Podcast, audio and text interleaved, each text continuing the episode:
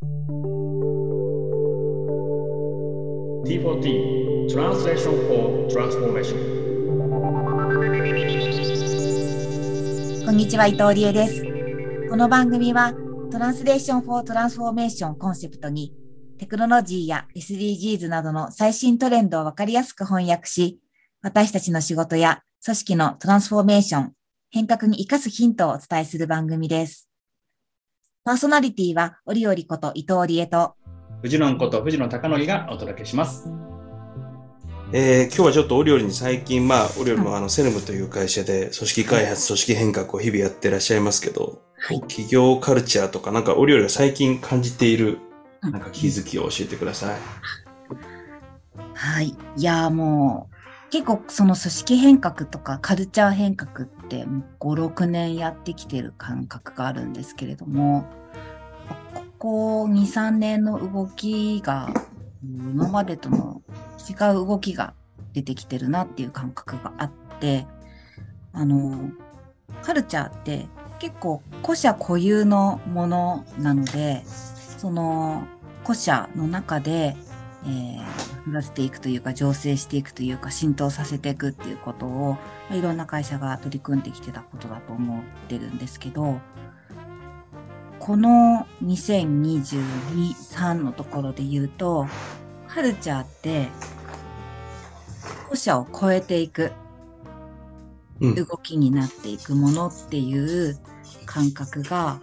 すごい強まってきてるんです。古社を超える。うん。その企業特有のカルチャーっていうところから、その同じ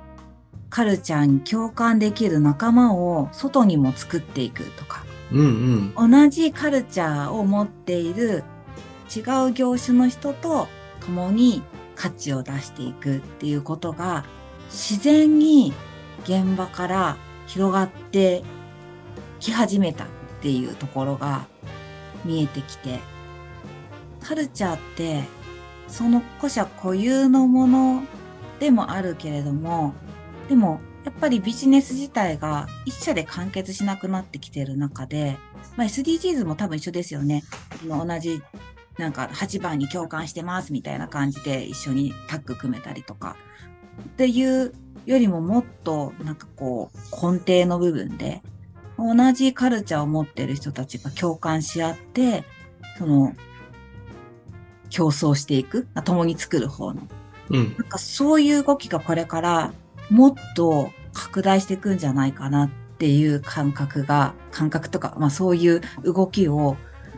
目の当たりにして、すごいスピードでカルチャーって作られたり広がっていくんじゃないかっていう感覚が見えてきてますというか、持ってます最近。なるほど、面白い。その、まあ、古社を超えてっていうところで言うと、今までなんか企業 DNA とか企業風土とかって、まあ言ってたうんものだけど、その、まあカルチャー変革していこういこうと。例えば、どんどん新しいことにチャレンジするカルチャーにしていこうとか、えーオープンイノベーションみたいな感じで外と一緒にコラボレーションできるカルチャーにしていこうとか、まあそういうことになってくると、今までは割と業界とか産業とかっていう、何のビジネスをやってますかっていうところの区分で、うんえー垂直統合があったり、えー産業間でのコラボレーションがあったんだけど、うんそういうビジネスドメインではなくてカルチャーが近しいところでのなんか産業共同体みたいなことができてくるっていう感じなのかな？そう。でもまさに、なんか多分今はまだその近い日頃から一緒に仕事してるとか取引先とかっていうところに、あの自分たちの会社のカルチャーをこうなんか伝えていくみたいな形が生まれてきて、まあそもそもカルチャーってなんか外の人に伝えるものっていうよりも採用には使うかもしれないけど、なんかうちのカルチャーはこういうとこなんですみたいなことってあんまり言わなかったと思うんですけど、そういうのを発信する人たちが、なんか現場の中では当たり前に出てきてるみたいなところが、あなんか新しいなっていうか、あこうん。ういうふうにみんな自分のカルチャーを外に発信したくなるんだみたいなところが、実はちょっと狙ってたんだけれども、自然に生まれてきてるのを目の当たりにすると、あ、なんかこういう時代というか、なんか動き風向きなのかなっていうところを感じている一方で、すごくこう、やっぱり閉じた、この死者だけでとか、カルチャーを作りたいっていうようなお話ももらうし、うん。あの、すごくこう、二極化してるっていうんですかね。すごいスピード感、すごい広がり、その、壁も越えていってしまうスピード感と。でも、この一つの枠の中ですごく大事にそのカルチャーを作っていきたいって思うお客さん両方いて、なんかすごくお同じ文脈、カルチャーって同じ文脈だけど、その期待しているとか動き方とか全然違う。そこの両方の場面に常に居合わせてる感覚です。面白いな。なんか具体的に、あのさっき教えてほしいんだけど、その自分たちのカルチャーをこう外に広げていこうとか、まあ、動きとかってどういうのがあるんですか？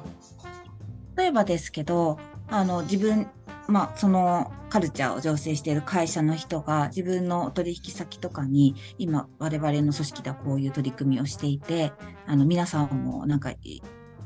ぜひ一緒にこのいい取り組みなのでやってみませんか？みたいなお話をされる、されてるみたいな話を聞いたりして、あ、外の人に自分たちがやってみてよかったなっていうことをこう伝授するんだ、みたいな。うん。そのいい取り組みって例えばどういうことなのあそれはもう、まず自分のこうパーパスを、自分のパーパスをきちんとこう言語化して、それを組織の中で共感し合う、あ共有し合ってで、みんな共感した中で、その皆さんのパーパスを尊重したり、パーパスからのチャレンジを応援し合っていくっていうカルチャーを今作ってるんですけど、まあ、それを自分たちのお取引先とかにも、なんか伝播していこう、みたいな動きが出てきている。ああ、それは面白いですね。なるほど。なんか、今までだと、えっと、ビジネスの中でこういう、あの、新しいビジネスやってるんで一緒にやりませんか？っていうのが、まあまあ、よくある、その。あの、新しい、なんかコラボレーションみたいだったんだけど、はいえー社内の中でこういう、今の話だとパーパスみたいなことを浸透させる取り組みやってて、とても社員の人たちが前向きになってくるし、お客様もそれに対して、あの、自社のビジネスに対してだけじゃなく、我々の会社のファンになってくれるったりするんですよね。またこの会社はもう全然違う会社だけど、やってみませんかみたいな投げかけをするということですね。うん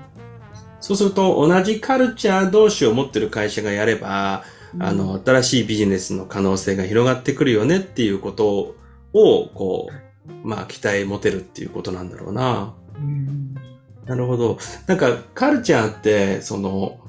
何ですかっていうのが、まあ、よく質問に出るんですけど、日本語にすると文化なので、まあ、社内風土とか社内文化みたいな、もっと言うと企業 DNA みたいな風にしちゃうと、こうなんか変えづらいとか変えちゃいけないものっていう風に捉えがちなのだが、あの、チャールズ・オライリーっていう両利きの経営を、あの、提唱してる人は、カルチャーっていうのは行動パターンであるっていう風に言ってるんですよね。なんで、行動だったら変えられるんだと。うん例えば、じゃあそれで言うと、働き心地研究所のカルチャーって何かっていうと、うんいや、もう楽するって OK みたいな、もう楽して楽しく行こうぜみたいな感じなんですよね。あ楽ですね。楽、そう、働く、そう。その楽するって、まあ、ハックするみたいな感じだけど、例えばなんかもうミーティングをセットするっていうのが、もうこれ時間がお互い合わないからどうするみたいな時にもこうめんどくさくなっちゃうじゃないですか。うん。で、そうなったらもうビデオメッセージを送って、これこれこういうこと今思ってるんだけど、これについてあの意見ちょうだいみたいなことを5分でメッセージを投げちゃうみたいなことを、まあサクッとやるみたいなのうん。がもう僕らのカルチャーだし、まあ他にも結構まあメッセンジャーでお互いにガンガンやり合って、あの、こここういう風にしてくれるみたいな感じでするっていう、サクサク働くみたいなのがなんかある。でも一方で、なんかその個人がうん。ちゃんと頭で考えないと、ミーティングしても意味がないみたいな、うんあの、はあって、とりあえず話しましょうみたいなのってあんまりやらないみたいなところが僕らのカルチャーなんですよね。うん。なんでかっていうと、なんか5人が集まって話したから、その5倍のアウトプットが出るとは思ってなくて、そもそも1人がまず考えきらないと、うん。あの、ブレインストーミングなんていうのは価値が出ないと思ってる。みたいなのが僕たちの結構カルチャーだったりするんで、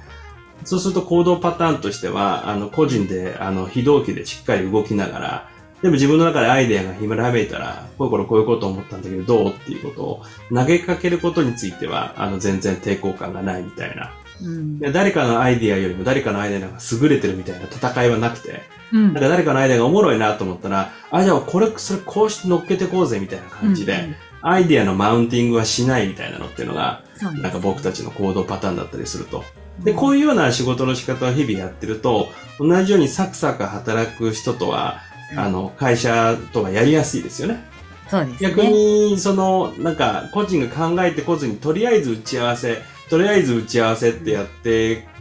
まあ、来られちゃうと、うんなんか時間ばっかかかって前に進まねえよみたいな感じでフラストレーションが溜まってくるみたいなののカルチャー感で合う合わないっていうのは、確かに日常の中で感じる場面っていうのはあるかもしれません。同じ行動様式を持ってるっていう言い換えれば、そういうことなんだろうな。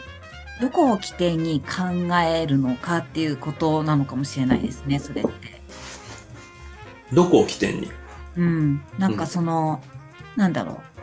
考えずに集まるってことが好きな集団がいるとするじゃないですか。うん。である程度自分の中でこう考え切ったっていうか、あの仮説を持っていって話す方が楽しい集団がいたときに、その、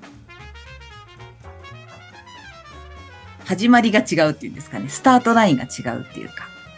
なるほどね。そう。なるほなんかカルチャーってその、どこをスタートラインにするかっていうことのお作法の違いじゃないんですけど、なので、この今、カルチャー変革やっている中では、まあ一人一人のパーパスってところを今重要視して私たち動いてるんですけど、今までは会社のビジョンとかパーパスとかを起点にみんなが共感していくっていうことが重要だったんですけど、今私が進めてるのって自分のパーパスが起点で、会社のパーパスに共感できるところがあるかを自分で探りに行くっていうか、起点が違うんですよね。だからそこがカルチャーのなんかすごい大前提というか、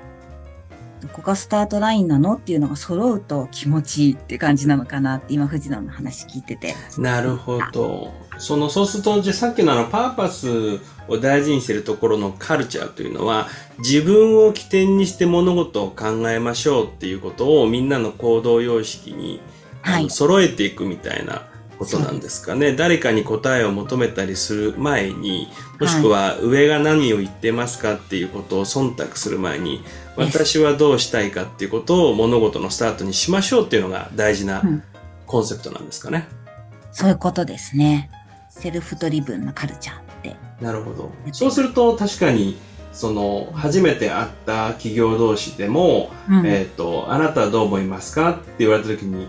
誰かこのことについて意見なんかありませんかって時にみんなが黙って隣の人が話し出すのを待つっていう感じの会社とは一緒に仕事しなくなってきちゃうっていうかね。そうですね。うん。しにくくなりますよね。いくなりますね。うんなるほど、面白い。こう、カル、これから、その、カルチャーみたいなことが、えー合う、合わないみたいなのっていうのは、お互いのビジネスをこう始める上での重要なファクターになっていくと。そうすると、オタクのカルチャーってどんな感じなんですか？っていうのを、初めのもしかしたらじ企業自己紹介の時にするっていうことが起きてくるかもしれませんね。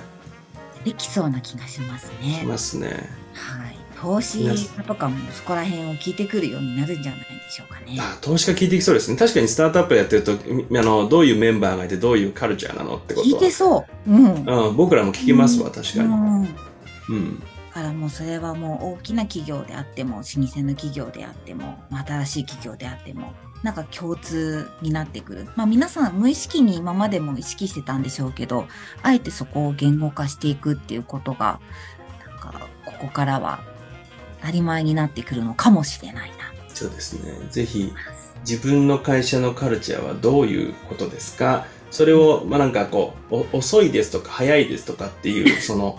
ことだけじゃなくて、具体的にさっき藤野が、僕の子は働くってことを楽に楽しくするっていうのが僕たちのカルチャーなんですよ。具体的にはこんなことをやります。みたいな感じで具体に落とせる自己紹介ができると面白いかもしれません。そうですね。うん。どうもありがとうございます。このカルチャーの話また広げていきましょう。この番組は働くを変える窓を開ける